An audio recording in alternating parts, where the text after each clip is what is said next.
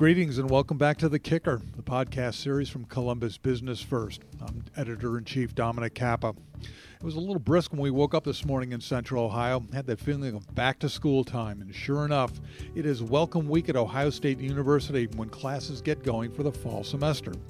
So appropriately, reporter Tom Knox and I chatted recently with Dr. Michael Drake, president of Ohio State since 2014, and we talked about a lot of stuff from his thoughts on the concept of free tuition at state universities, an idea that was launched out of the presidential primaries this summer, to why the university is so intent on remaking its front along North High Street in the city, and why those days of dive bars and sketchy places to eat won't be found along that strip any longer. And did you know that Michael Drake has had a lifelong affair with music? You'll never guess who he can get to visit his class on the music of the civil rights movement. Yeah, well, here's a hint think Motown. Here's our talk with Michael Drake. We are here with Dr. Michael Drake, who is the president of Ohio State University, the 15th president of Ohio State University, appointed last year, came here from University of California, Irvine, not at Irvine, but Irvine. Yeah. Um, he was, as a little uh, bioinformation, uh, a physician by trade, uh, born in New York City. Yes. 66 years old, didn't have to. Your birthday wasn't too long ago. Right. 43, but I no, I 43 tough years. Uh, married, father of two sons. Yes. And, uh, and and you've got to you've got to tell us a little bit about this. If you think that uh, university president is a uh, is a grinding job, you do have fun and you like music. Yes. And you do teach music. Do. And if you would relay for us just that anecdote about the class that you teach at Ohio State, and also uh, when it's show and tell time, who you're able to bring in uh, to sort of deliver the, the, the, the instructional materials. Right. First, great to be here and to chat with you again. Nice to see you, Dominic, and, uh, and looking forward to it. And you said pointed last year. Actually, it's been two years and a bit. So we're starting our third. Uh, this will be our third class that's coming next uh, next week. So so I'm a junior, so that feels good. Uh, and you mentioned the music class, which is fun. So I'm a medical doctor by training, and uh, practice medicine on an academic faculty for uh, 25 years. So I uh, was in the operating room a couple of days a week for 25 years, and saw patients five or six days a week for that time. So that was great. Uh, when I, I moved more into higher education, I was always at a medical school, so I was always doing education, always a professor but I moved more and more to doing the administrative leadership part of that and less to doing the practice and research and teaching part over the years. When I finally, when I moved to Irvine, now, um, what's this? This is uh, so 11 years ago. I started at Irvine, 2005. I wanted to teach, but I didn't have time really to teach at the College of Medicine anymore. So I started doing a freshman seminar, and my first freshman seminar was on medicine. Uh, the first year I didn't teach; I was just getting my feet on the ground. Second year, I taught a, a, course on the history of medicine and medical ethics through the ages, and the theme was sort of things that might have been done in the year 1800 would be malpractice in 1900 and a crime in the, the, the present day, and so how, how did things change over time, and what are our ethics, etc. Right. I went from that, then did, that was fun, and then the next year I changed the course um, slightly, and I taught a course purely on musicology. And the musicology course that second year was on the music of the civil rights era and how music had changed, popular music had changed between 1954 and 1968 as the country was going through historical changes in civil rights. And right. That was fun. And then the year after that, I started teaching the course with our, the dean of our law school. And we made it music, civil rights, and the Supreme Court. So we looked at the Supreme Court, its decisions, and how they changed between 1954 and 1968, music and how it changed, things that were happening with people in the streets and how they changed, and kind of wove it uh, all together. And we did it as a critical thinking course. So we would present a question like, in 1958, Eisenhower sent troops to Little Rock to um, aid desegregation of the high school. Was it the right thing to do? Was it too soon? Was it too late? What would you have done?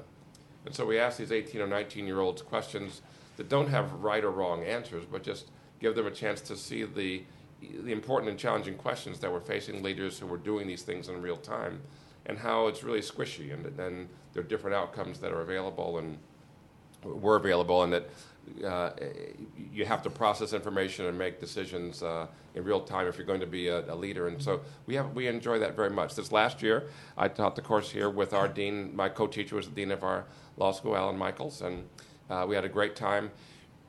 But we use the music to, we, we, so we talk about the Supreme Court and politics. say, how does music fit in on this? Um, and so we use the music as a reflection of how the people were feeling viscerally. You know, art is, a, uh, is distilled from the personal and social and political circumstances of the artist. It's, a painting is painted for some reason or a poem is written for some reason relating to something that's going on or meant to convey a feeling in all of us. And music is no different. We use popular music because it changes relatively rapidly. And we thought if we uh, looked at this difference over time, and we actually we used music of the era and not music of the movement per se. So it really was what was Ed Sullivan showing on Sunday night in the living room across America for the young people to watch. And in 1954, it was the McGuire sisters, and in 1960 from Ohio, mm-hmm. and, and, in 1968 it was Sly and the Family Stone, and we sort of were saying, gosh, how did people's taste go? How did Ed Sullivan's taste go from the McGuire sisters to Sly and the Family Stone in only 14 years? And that's a big part of it. Last, uh, we had great guests this year. We had we invite guests from time to time, and our guest lecturer this year was Mary Wilson from the Supremes. The Supremes, wow. Who uh, came to talk about growing up in the projects in Detroit in the 1950s, deciding to be a singer, and then becoming the most popular female uh, singing group uh, of history in all, in all time still, and how they dealt with their popularity, they dealt with fame, they dealt with segregation, um, separation, how they dealt with politics uh, all those things, and, and her maturation through that process. It was great. She was wonderful. Are, are, are you were you a friend of Mary Wilson? Are you are you a friend? No. I, uh, well, I hope she sent me a really nice note afterwards, and I, you know, I, I I'll say what what was true, very very true. So sh- she's a little older um, than than I am, and so I would have been in grade school, middle school when the Supremes right. were kind of hitting their stride, and uh, I would have been in a small cohort of somewhere 10, 20 million people who had a crush on her. uh, uh, so you know, she was always my favorite of them. I, I just she was just um, uh, a wonderful part of the success of the group. And uh, and then I'm on the board of the Rock and Roll Hall of Fame. That's right, absolutely. You and play guitar, correct? I, I, I, play with a guitar or at a guitar, is fair, fair to say. But uh, so I'm on that board, and she had done some work with the board in honoring Smokey Robinson last year. And through that connection, I said, "Gosh, she's out there in the world doing these things." And you know, I had no contact with her. We called her up and said, "Gee, we have this thing we're doing. We'd love for you to participate." And she found the time, and it was wonderful. That's great. Well, thank you very much. It was a long answer, but I love. No, no, great story. A great story. Well, let's get into the uh, into the news of the university, and first, let's get into the news of education, uh, and it's and topical. Um, the uh, the the Democratic candidate for the president of the United States, Hillary Clinton, has uh, made one of the uh, planks in the platform for the Democrats of free education at free tuition, I should say at, at state universities. Why don't you handicap the possibilities for that since you run the yes. largest in the nation? So I'd say first, you know, platforms and policy both begin with the letter P, but sometimes there's not much more relationship to them than that. I mean, I think those are aspirational goals, and we have a we have three pillars that we talk about a lot. We talk about affordability, access, and excellence. And I'm all for affordability, all for access, and all for excellence and to the extent that we can work with our leaders to help, and this is really focusing on the affordability side, we would love to cooperate with um, anyone who's there to help us on the affordability side. We would want to make sure that we do that while maintaining or expanding actually access, but really elevating excellence. We have the finest higher education system in the world. We have um, for this last century. And it's made all the difference, I think, in the quality of life in the United States and the position of the United States in the world. Different discussion, but I think who we are and our relevance to the world uh, depends on great ideas that have come, in many cases, from our universities over the last century. So we want to make sure to preserve and continue to um, uh, support that competitive advantage that we have with the world, the best and smartest people and ideas. So, in working with government and others to help make education more affordable and more accessible, particularly for low and middle income families. I think that's a great thing. One, two, these are complicated, nuanced, connected things. It's not a a finger snap and it all uh, occurs. So we have to look at the details. But I think that the know. public probably, th- at least some members of the public think that. And clearly, I mean, it's, it's been an issue because it, it powered, you know, powered Bernie Sanders' campaign. Yes. One of those one of those elements. Uh, do you do you, do you uh, talk with other university presidents on state level about this kind this issue of affordability and what's the conversation like? we do have the conversation, and we do. Th- we we uh, this is uh, we think about it, and we think about things that we can do. My colleagues and I particularly think about things we can do to help education be more affordable. We, I worry about student debt as a problem for the nation, and so the things when I think about what we're doing at Ohio State, reducing student debt is a big priority for us in many ways. So you know we've we've done some things locally. We've uh, started a, uh, affordability grants last year. We worked on squeezing administrative costs down, which we did, and then we took that money and put it directly into students' pockets in need-based aid. So it was $15 million distributed to 12,000 students last year. This year, not 12, not 15 million each, uh, but 15 million distributed to 12,000 students last year. This year, uh, we're able to raise that to 20 million dollars, uh, distributed to 15,700. So it's a few over 12,000 students here in Columbus, but also more than 3,000 students on our regional campuses, all to try to decrease the, uh, to try to make college more affordable. So we think that's important. We have assistance from the state government in a variety of ways, two ways primarily. One is the state share of instruction, or SSI, that supports the quality of our enterprise. It allows us to hire faculty and okay. maintain, do all the things that make us a great university. So we need to have funding to be a great university. And then there's the Ohio College Opportunity Grants, or OCOG, which is support for low income students. And those things help us with excellence on the SSI side and affordability on the OCOG side. As we move, if we, if to the extent there were more funding available for OCOG, the gap in cost for middle income families could continue to decrease. There are states where that is um, zero for tuition now uh, where a combination of Pell Grants from the federal government, uh, state aid to medium, medium and low income families, and institutional aid together uh, exceed the cost of tuition. And so that's something that is done and has been done for years in many states uh, already today. And so it's a combination of federal government, state policy, university policy to try and narrow that gap. And we'd love to work with people to make that be the case. We, we couldn't, there are ways you could do it that would end up in there being uh, zero tuition that would uh, destroy or damage the quality of the, the quality university. Of education. So we wouldn't want to do that. But if we could work cooperatively with people to make this better, we, we would. We, the bottom line is there's no free lunch. I mean, these, you know, these are compromises and, and policy does that we have to work on together, but we're happy to work in that space. The, the, the, the question of affordability, I mean, you, you hear it now, it's a contemporary issue, but did you hear it when you were at, at Cal Irvine? Yes, yeah, so um, yes, uh, loudly, actually, and um, uh, uh, very loudly. In Especially in that state, And uh, so there, you know, there was a lot of activism ab- about it, and so you know, not to com- uh, compare apples and oranges, or my uh, former spouse was current, you know, and I only have one wife. I married my trophy wife first. Congratulations! Um, you said the right thing. But um, there uh, the state contributions to aid for moderate income families, moderate and low income families, the contributions of the university and Pell Grants mean that uh, people in the lower half of the income distribution have at least their full tuition covered. And so that was an important policy for us. And it turned out that two things were true with that being the case that, that I noticed. One, we had an extraordinarily high percentage of first generation students, which I think is a good thing. I think going to college is a good thing. And I think it's particularly meaningful and wonderful if you take someone who's from a family where no one has gone to college and that person goes, because there tends to be a cascading effect in the generations after that. Then more and more people are educated, are participating actively in the workforce, and all those things. So that first person tends to kind of show opportunity that then cousins and children and grandchildren follow. So we think every first is a really that's a particularly nice thing for us. So we we like that, and um, and then students were graduating with less debt um, as an average there than they were in some other parts of the country, and so I believe that affordability can be a policy, and it can make a difference, and it can help us to be more effective. Okay. Just before I turn it over to Tom, just curious, your folks were were they were, did they have degrees, college degrees? Yes. So my uh, parents both went to college in the 1930s, so really unusual. Uh, my father was a went on a uh, was a football player, and he went to college to play football. And I say that I use my words precisely.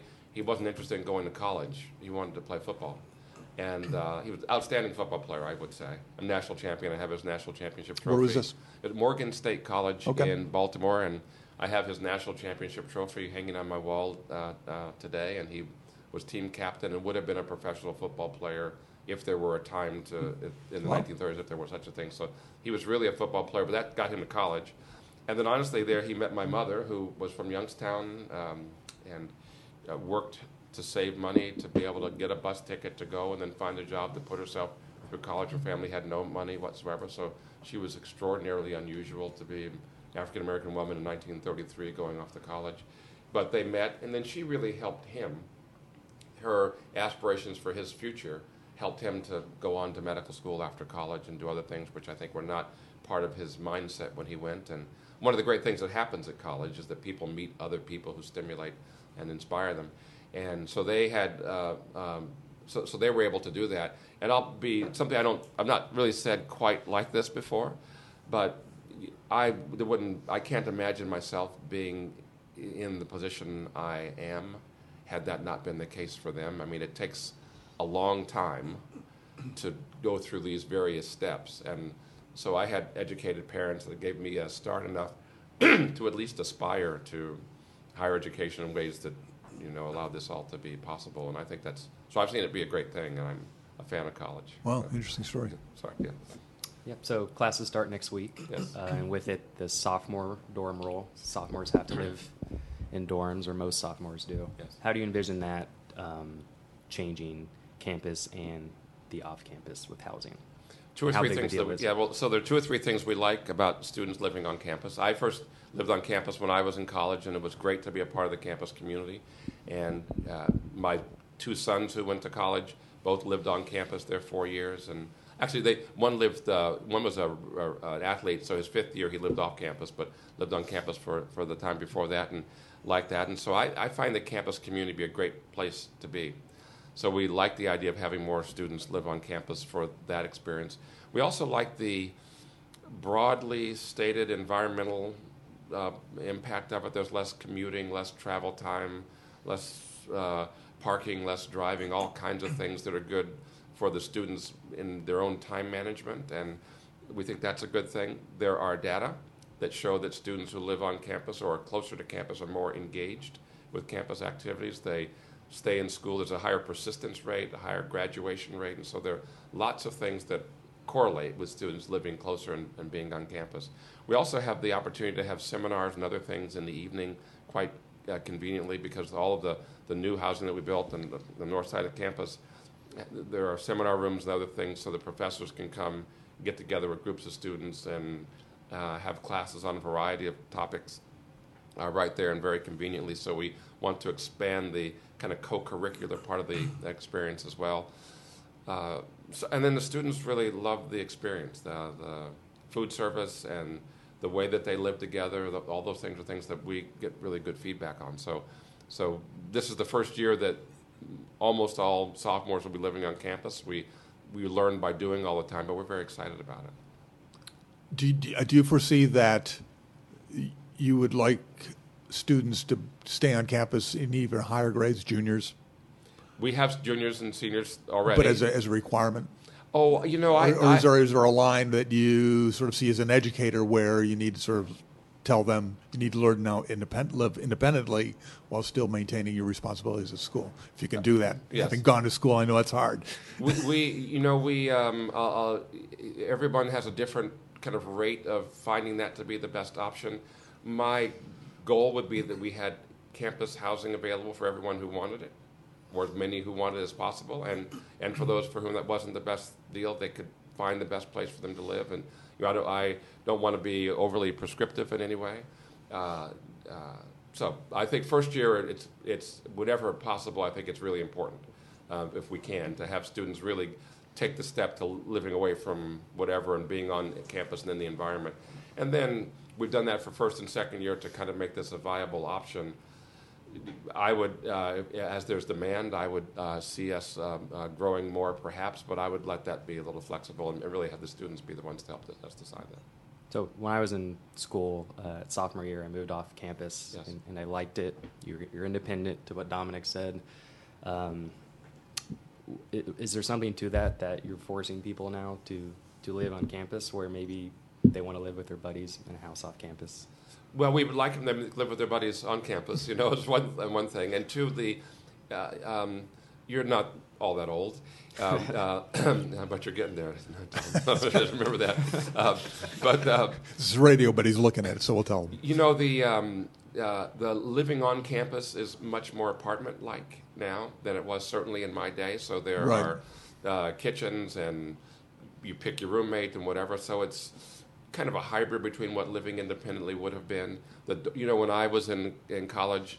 Um, you, there was meal time. You go down, and there was, the meal was served between six ten and six fourteen. Probably is about the time we had to eat it, and and and now that we have meals from seven or so in the morning until I think eleven or midnight, and so it's it's it's kind of a hybrid between living independently and living in the cloistered campus community. The thing that we see that the reason that we my predecessors actually led to us moving in this direction were uh, better outcomes for students living closer to campus, and so we wanted to, we're very interested in improving our graduation rates, and part of affordability is time to degree. So we wanted to help the time to degree, and the data showed the graduation rates uh, were higher, time to degree was shorter, uh, things were better for students living closer in. So this is really to help more students be more successful uh, ultimately. And but but again, we we want to be student centric. So this is really something that we want to balance for the overall quality of the student experience, and we'll learn uh, from this as we go forward. Are, are, are, you satisfied with the change that's made on the neighborhoods?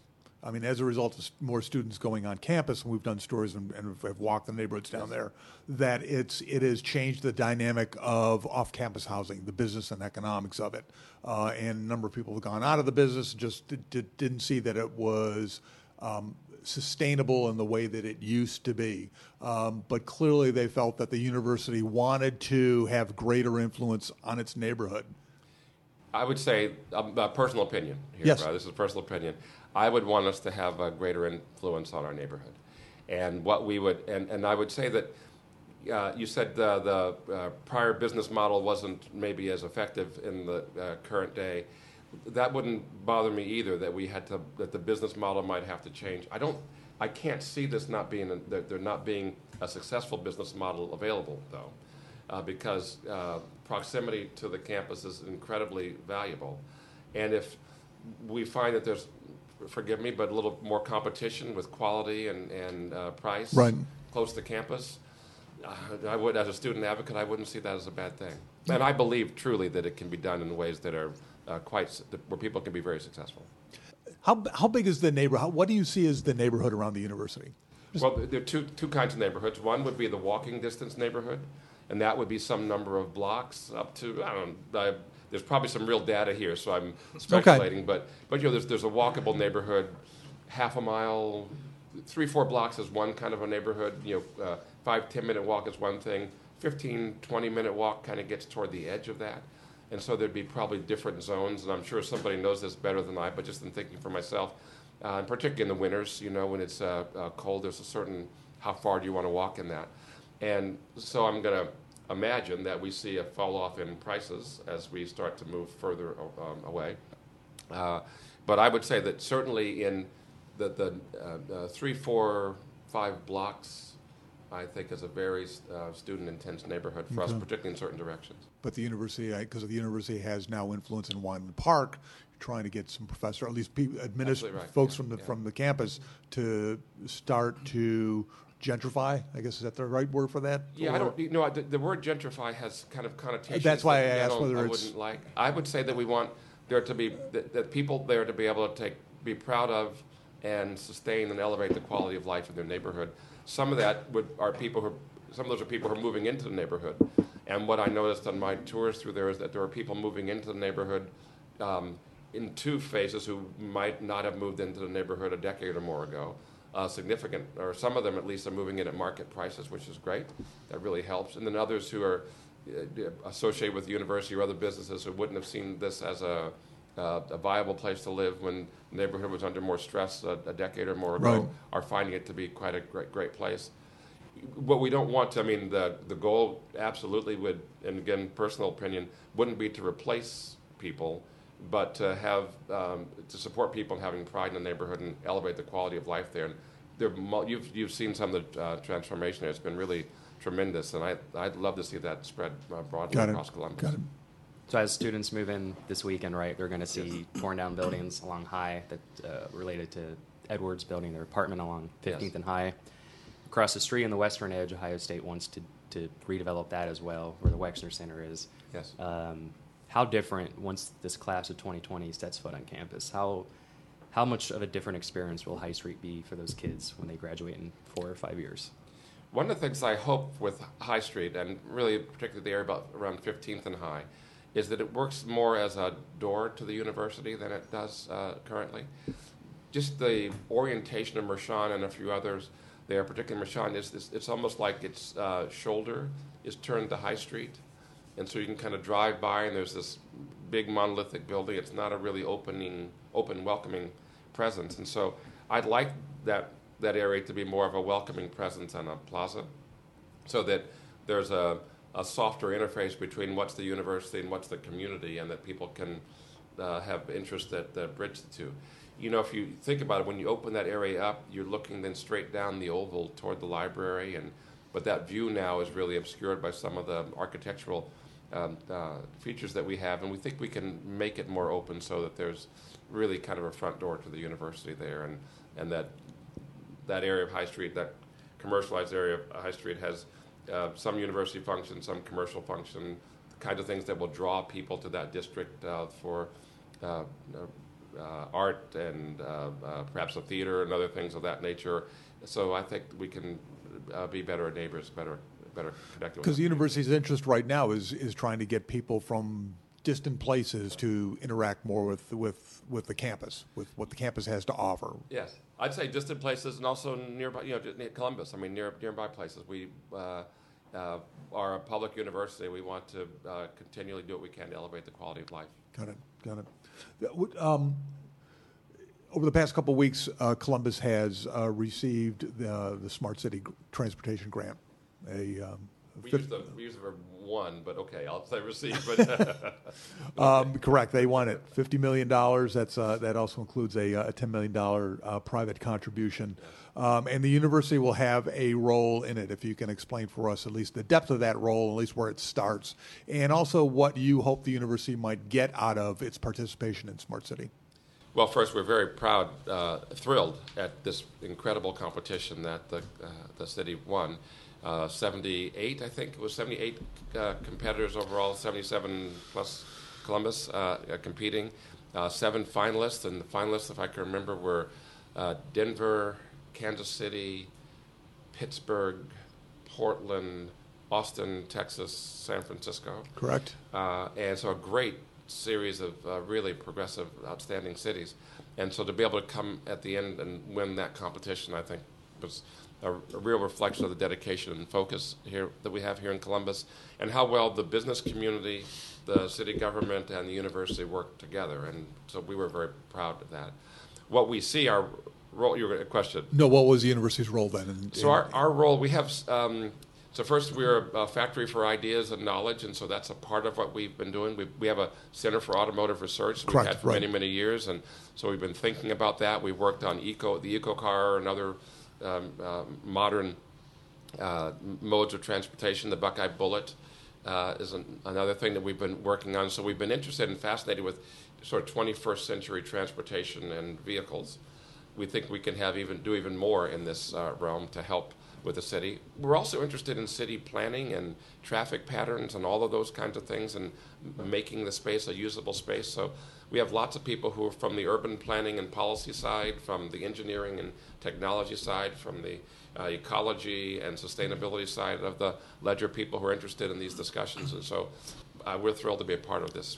Uh, do, you- do you see it as, and should the city look at it as an academic exercise, or do you think there is something practical that can come out of this? I think of it as something very, very practical. I think that we would look at doing things in different ways in the future.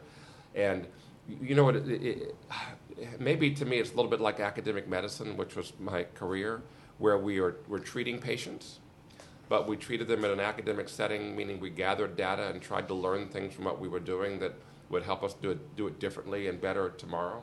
And so I, and, and so part of what we did in academic medicine was in classrooms and labs, but a lot of it was in hospitals and clinics. And the hospitals and clinics here are the streets and, and highways around uh, uh, central Ohio. And so we'll have theoretical laboratory things, testing things, but also practical things that affect your life and mine, hopefully in a positive way. And so, does the university get involved at all in terms of recruiting other support or other businesses for this, or is this is it something that is kind of insulated to a, I should say, contained to a, a, a small group of major players that have a lot to offer, like the school or like Battelle? Yeah, you know, I think we're just starting. Do, you see some of that? I, I so we're just starting. Here, and what I envision and what I hope is that if we were sitting around now uh, as uh, uh, four people thinking about uh, the smart cities, and that one of us was from the university, one was from Battelle, another was from uh, the city, and someone else was from a construction firm. That in our conversation, you wouldn't be able to tell who was from which point of view, that we'd all be working together as partners and all contributing. And I see this happening in small and large ways. Okay. I'm excited about it. So later this year, the university is going to be delving deeper into its plan to uh, farm out energy management. Uh, before you were here, they did CampusParc for parking. Yes. I'm curious how um, how you decide on what gets privatized or could get privatized, and what could be next. So great words, uh, farm out and privatized. Were two words I heard in, in that. So, so let me say what I'm thinking of in with energy. What we'd be looking for. We uh, use lots of energy, and we are not uh, uh, acceptably efficient in the way that we use energy. Uh, period. We have things like buildings that don't have uh, meters on them. Um, I walk in different buildings where it's hot in one room and cold in the next room, winter or summer. And so I, I could just experience that as a person living on the campus that we're just uh, not in the 21st century for the way that we, the, the, energy efficiency of our enterprise and the way that we manage the way that we manage energy. So what we're looking for really is a partner who's better at that than we are to help us to do a better job.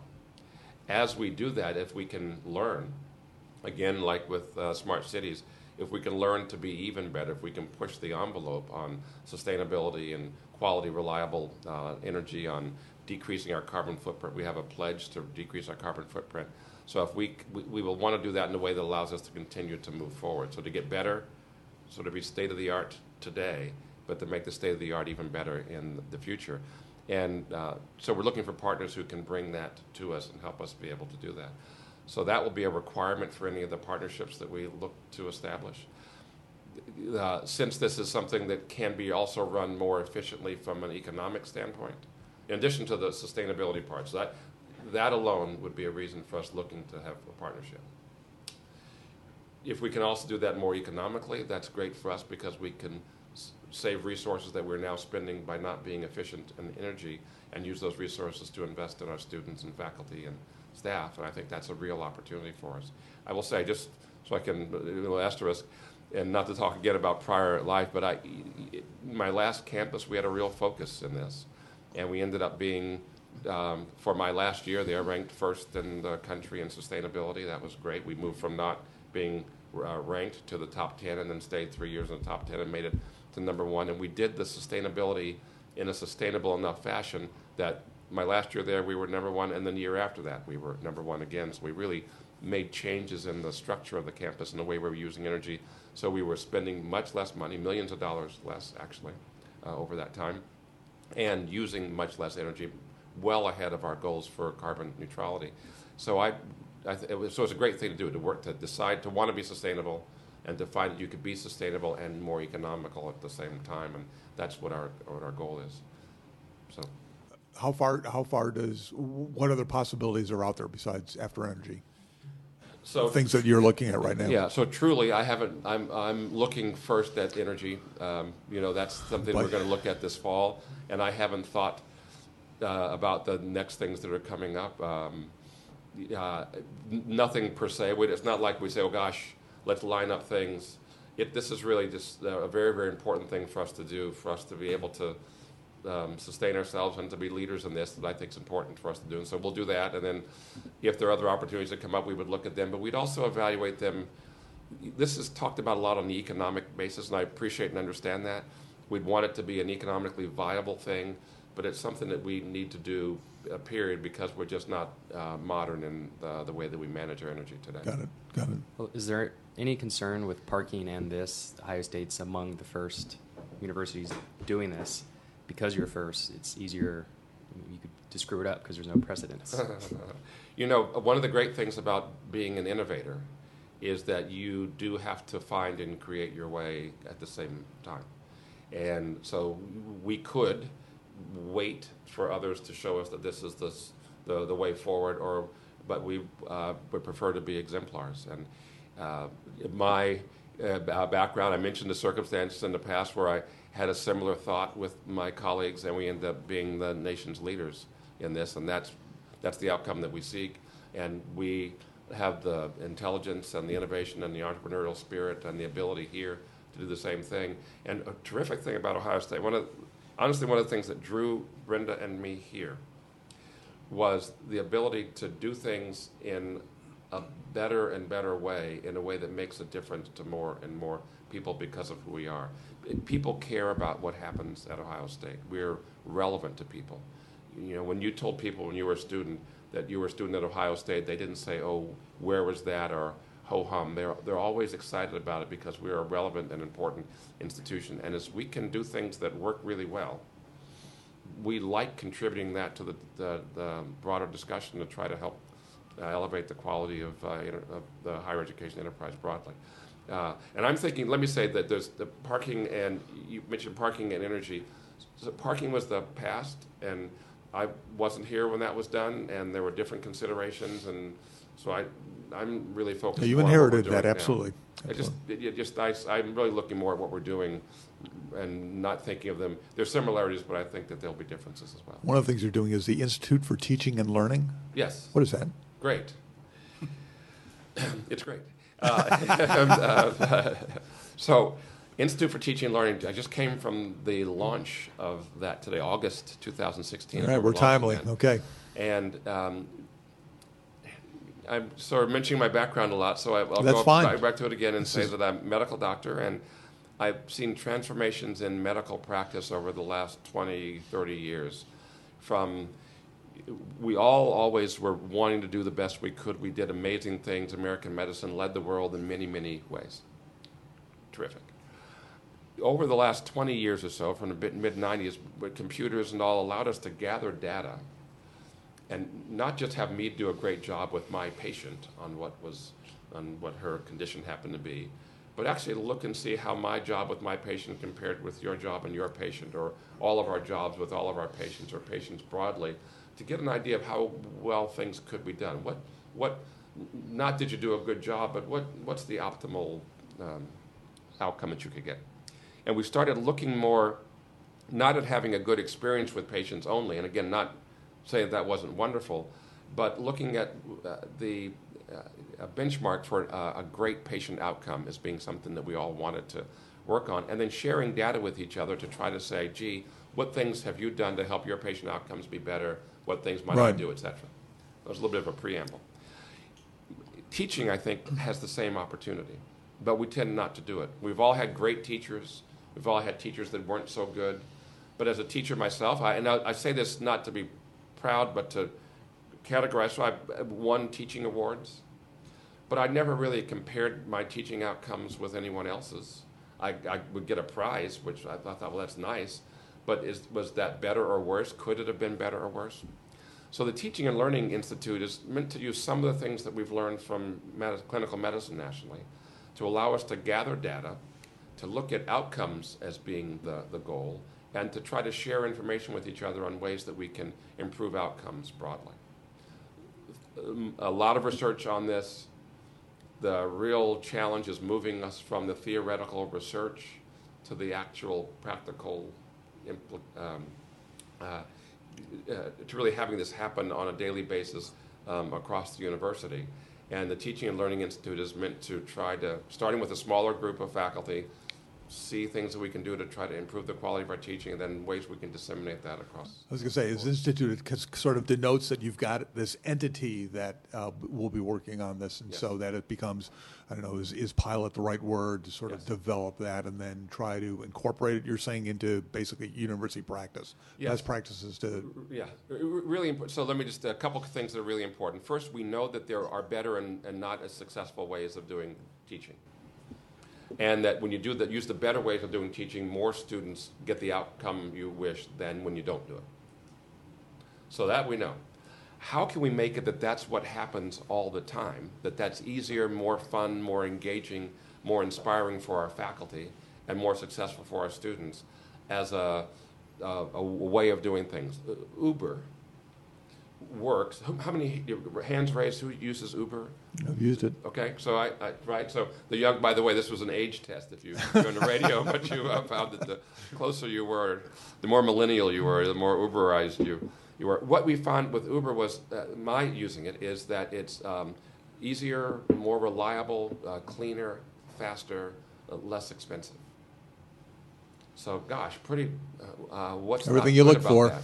And and I think that's why it's worked so well. We were in, in overseas. We're in France last uh, earlier this summer, and you know if you got in a taxi, if I got in a taxi cab in France, I had no idea where I was going. We could be driving in circles, and we and the guy says, "Okay, it's twenty dollars," and I'm like hundred yards from where you on the other side of the block from where we started. With Uber, you can actually hop in, look on your phone, see where you're going, and have and I mean it's an entirely better experience for so many ways. So back to your question, for teaching and learning, we would like to sort of find ways to make teaching and learning in a more effective way more enjoyable for the faculty, easier for the faculty, give the faculty more support in doing that. And if, if we can't do that, if it's harder or it takes extra time or competes with other things faculty are doing, research and other things like that, then, then uh, we're, we're not going to make much progress. So part of this is to look at best practices and then really make them a practical improvement over current practice so that the end user finds it really kind of down slightly, you're riding your bike slightly downhill with the wind of your back to do it in this way versus level or uphill with the wind in your face to do it in the way you were doing things in the past. And, and that, let me say, the magic is if we can do that, then I think we can have transformational change, really transformational change. If we can't, then we're not going to succeed. So we're taking on a big, a big task. Got it. Excited. There you go. Our thanks to Dr. Michael Drake for his thoughts, and our thanks to you, of course, for spending time with us. If you want to hear any of our earlier podcasts, you can find them on SoundCloud and iTunes. Just type the kicker or Columbus Business First into the search field to access them. And if you want to know what's going on the, every day in the Central Ohio business scene, we invite you to look us up online at columbusbusinessfirst.com. At our site, you'll find reports as news breaks, and you can sign up for our morning and afternoon news roundups, indispensable information tools if you're serious about business. Until next time, we appreciate your listening.